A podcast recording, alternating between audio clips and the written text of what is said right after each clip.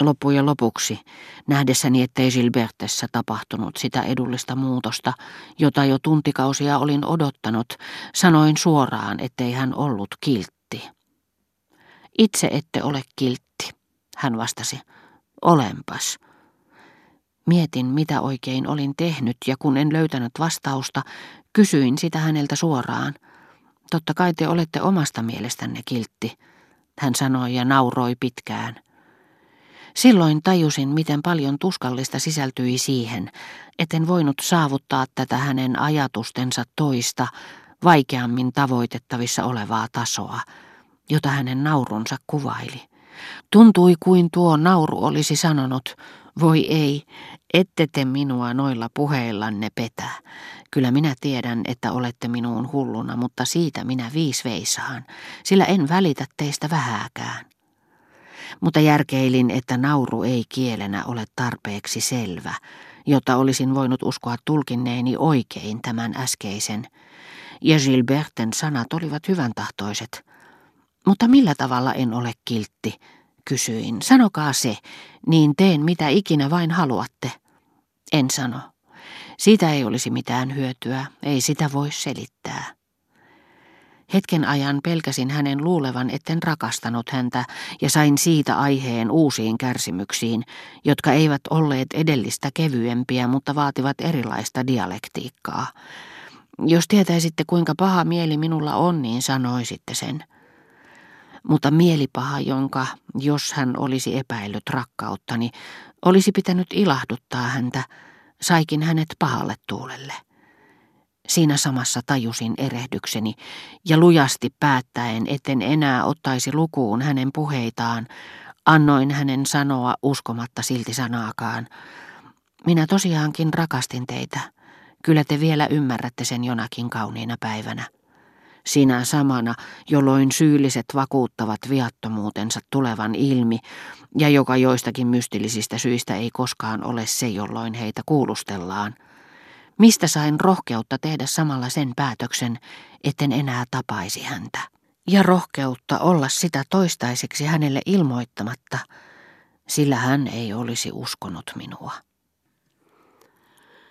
Rakastetun ihmisen aiheuttama suru voi olla katkera silloinkin, kun se uppoutuu huoliin, toimiin ja iloihin, joilla ei ole mitään tekemistä tämän henkilön kanssa, ja joista huomiomme vain aika ajoin kääntyy palatakseen taas häneen. Mutta kun sellainen suru syntyy, niin kuin tämä minun suruni, nimenomaan ajankohtana, jolloin kyseisen henkilön tapaamisen tuottama onni täyttää meidät kokonaan, äkillinen matalapaine, joka silloin syntyy siihen saakka aurinkoisena, suojattuna ja tyynenä pysyneessä sielussamme, nostattaa meissä niin hirvittävän myrskyn, että me tiedä riittävätkö voimamme taistelemaan sitä vastaan loppuun saakka. Se, joka sydämessäni puhalsi, oli niin voimakas, että palasin kotiin kolhittuna päästäni pyörällä, hyvin tietäen, etten voisi kunnolla hengittää, ellen tekisi täyskäännöstä, ellen jonkin tekosyyn varjolla palaisi Gilberten luo. Mutta hän olisi ajatellut, joko taas, totta vieköön, teinpä sitten mitä tahansa hän tulee takaisin, ja sitä nöyrempänä, mitä onnettomampana on täältä lähtenyt. Hetken kuluttua ajatukseni vetivät minua taas vastustamattomasti hänen puoleensa, ja nämä jyrkät suunnanmuutokset, eräänlainen sisäisen kompassini hullaantuminen, jatkuivat kotiin päästyänikin ja tulivat näkyviin ristiriitaisissa kirjanluonnoksissa, joita Gilbertelle riipustelin. Edessäni oleva vaikea tilanne oli noita samoja, jotka meitä yleensä useampaan otteeseen elämässä koettelevat, mutta joita emme suinkaan, vaikka emme olisikaan vaihtaneet luonnetta, luontoa, luontoamme, joka itse luo rakkautemme, ja melkein rakastamamme naisetkin, aina heidän hairahduksia myöten, kohtaa samalla tavalla joka kerta, toisin sanoen olipa ikämme mikä hyvänsä. Noina hetkinä elämämme on jaettu ja ikään kuin punnittavaksi asetettu kahteen vastakkaiseen vaakakuppiin, joihin se sellaisenaan sopii. Toisessa niistä on toive, että me tekisi epäedullista, liian nöyristelevää vaikutusta henkilöön, jota rakastamme, voimatta häntä ymmärtää – mutta joka mielestämme on otollisempaa jättää hiukan vähemmälle huomiolle, jottei hän saisi aihetta luulla itseään välttämättömäksi, mikä taas olisi omiaan loitontamaan hänet meistä.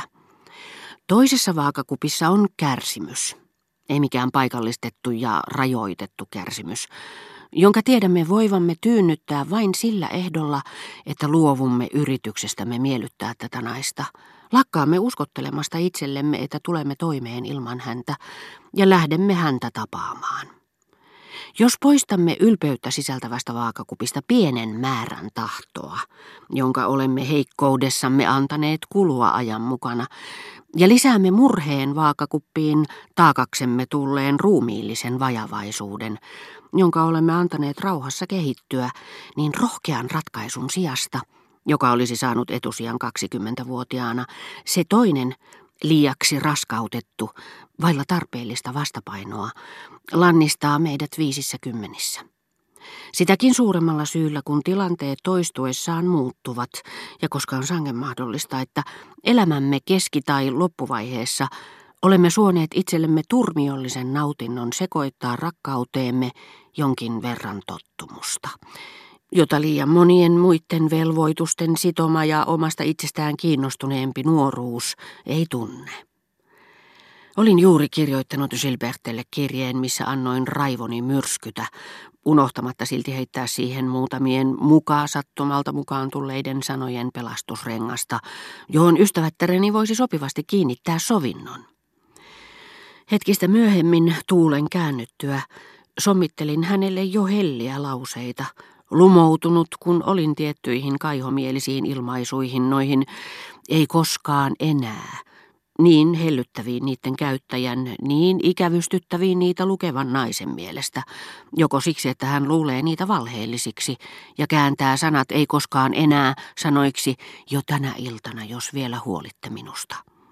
Tai siksi, että hän uskoo ne tosiksi ja näkee niissä vahvistuksen lopullisesta erosta, ja lopulliset erot elämässämme ovat meistä täysin yhdentekeviä, kun on kysymys henkilöistä, joihin emme ole kiintyneet. Mutta koska meissä, niin kauan kuin rakastamme, ei ole aineesta arvonmukaiseksi edeltäjäksi sille henkilölle, joka meistä lähitulevaisuudessa tulee, ja joka ei enää rakasta, niin kuinka voisimme saada tyydyttävää mielikuvaa sellaisen naisen mielentilasta, jonka silloinkin, kun tiesimme hänen suhtautuvan meihin välinpitämättömästi, olemme unelmissamme panneet puhumaan, joko tuudittautuaksemme suloisiin kuvitelmiin tai saadaksemme lohtua mielipahaan samalla tavalla kuin jos hän rakastaisi meitä.